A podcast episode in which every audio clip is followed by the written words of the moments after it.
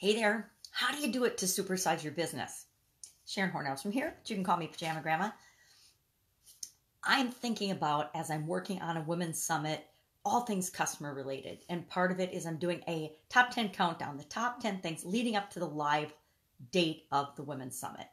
And today is all about how do you do it? How do you do, now with this particular topic, how do you do anything customer related in your business right now. So maybe we'll talk about an example of that. But how do you do it could be you thinking about how do you do anything in your business right now. It's about looking at the results you're getting in maybe production, delivery, customer service, um, finding customers, and we'll talk about a specific customer examples here I'm talking about. Maybe it's deliverables or delivery, your delivery process or mechanism uh, finance, how profitable you are, whatever it is, you get to decide what is it that's giving me the biggest challenge right now. I always tell people and coach people pick the one thing that's keeping you up at night. Pick the one thing that's, you know, giving you a gut ache because we almost always have one thing that stands out as if I could only improve this one thing in my business or in my life, everything else would be better. And the truth is, it will be and it would be. If I can just improve any one thing, it affects everything, whether it's our thought processes, our um, our physical health, our well-being, our thoughts and feelings about things, um, our physical, spiritual, emotional, you know, life. It's all intertwined. We can't. We're we're human beings. We're not um, robots. We can't just turn everything else off and focus on only one area of our life although a lot of us try. I tried doing that when I was younger, it didn't work out so well. But let's talk about this. So, define what your it is. So, for me, right now, with respect to this Women's Summit, my it is how do I help women do whatever it is that they need to do with respect to customers to improve their business, to get them the results that they want, to help them grow and supersize their business? Well, customers it, it could be anything. So let's pick one example because it could, you could your it might be you don't have enough customers coming in. You need to know how to find customers in the first place. Then once you find them how do you get them? How do you get them coming to you?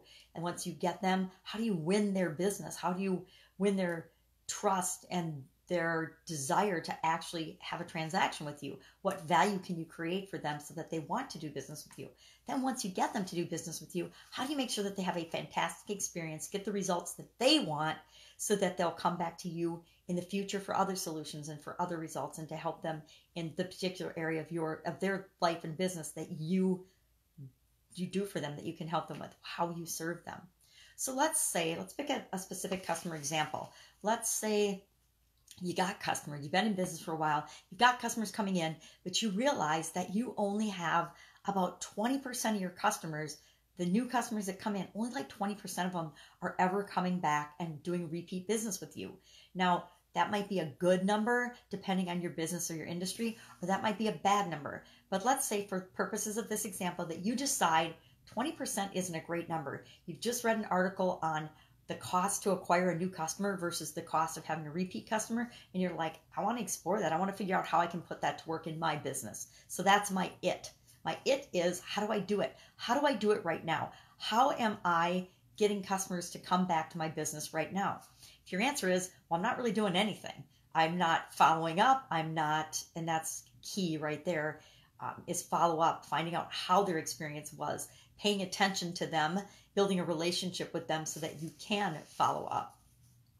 Say, you know, but you need to assess and figure out what am I doing right now with respect to that thing that I want to change or improve. So the first step is to notice that you're not getting the result that you want. Hey, I got this problem. I want this, or I just want this result to be better. What happens if you improve from 20% just to 22 or 25%? What does that do to your bottom line? Well, the cool thing about repeat customers and them being way less expensive to acquire is that on the back end, almost 100% of the business goes to.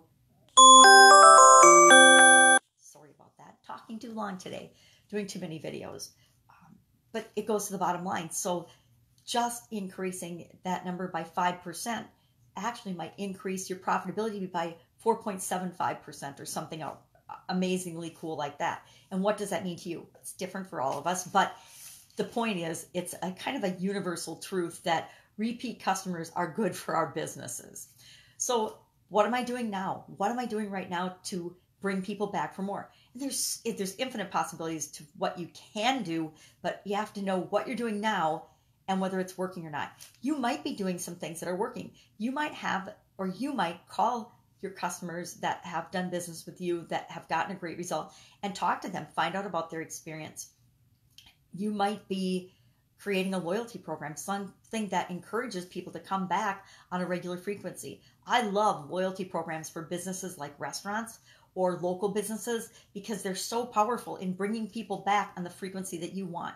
Or for, I call it exponential smoothing, where you, on certain days in retail businesses, they're really busy and certain times and a lot of businesses are, are, are, seasonal but they might be seasonal during the week. Like you know friday and saturday nights are really big for restaurants and bars. And how do you get people in on monday and to sunday monday and tuesday nights then well you do things you offer them incentives for coming in on those times you offer them rewards or you have a loyalty program things like that um, so there's so many things that you can do but first you have to know what are you doing and if something's working, maybe you just have to do more of it. Maybe you're running an ad for a coupon that's giving you incredible results and bringing people back on like a 65% basis. So that would be incredible. Maybe you just need to do more of that. But you need to know what you're doing and whether it's working or not it, to determine if you need to do more of it or if you need to do something differently. So today is all about assessing the methods that you're using and just, you know, being aware of what are you doing, what could you be doing, and what do you need to do to get you the result that you want. That's it. Make it an awesome day. And of course, I will be with you tomorrow. Bye.